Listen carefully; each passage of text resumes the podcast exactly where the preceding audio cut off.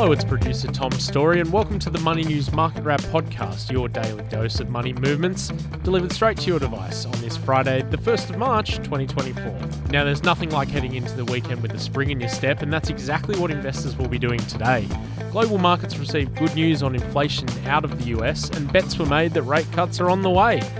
That flowed through to the ASX 200 this afternoon, which moved into record territory once again, closing up 46 points or 0.6% to 7,745. It was that inflation report in the US that shifted the needle on markets.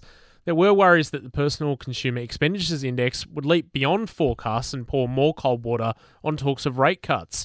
But the inflation gauge, which the Fed does watch very closely, rose just 0.3% in January, in line with forecasts. Trader expectations out of Wall Street now have rate cuts in the US at a 74% chance by June. They're also betting that the rate cuts will be heavier than expected before. Should the Fed cut rates by June, expect our local share market to respond firmly and our dollar to uplift as exchange traders look for better rates elsewhere. But for now, until we get any central bank movement, all moves are just the subject of speculation. The market may have been driving forward, but so was mobile tracking app Life360. Their app that allows parents to keep track of their kids now has more than 61 million monthly active users.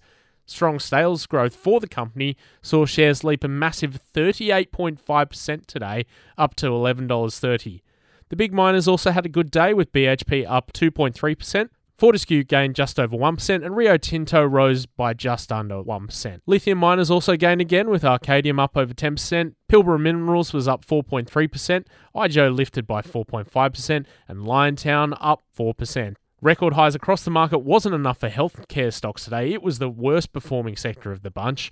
CSL was down 1.4%, Cochlear lost 3.9%, and Sonic Healthcare was off 2.4%. Elsewhere, shares of the ASX, Ampol, and Johns Lyng Group were all down as they went ex dividend today.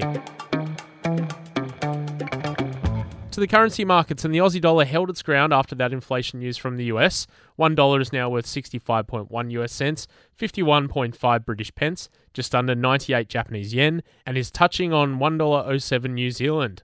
The price of an ounce of gold has risen to US $2,054, Iron ore is holding at US $125 a ton.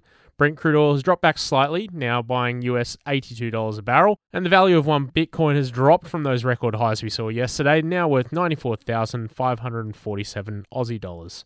And just finally, we know investing on the markets is a long term strategy and not a punt, but sometimes the flutter is a good bit of fun.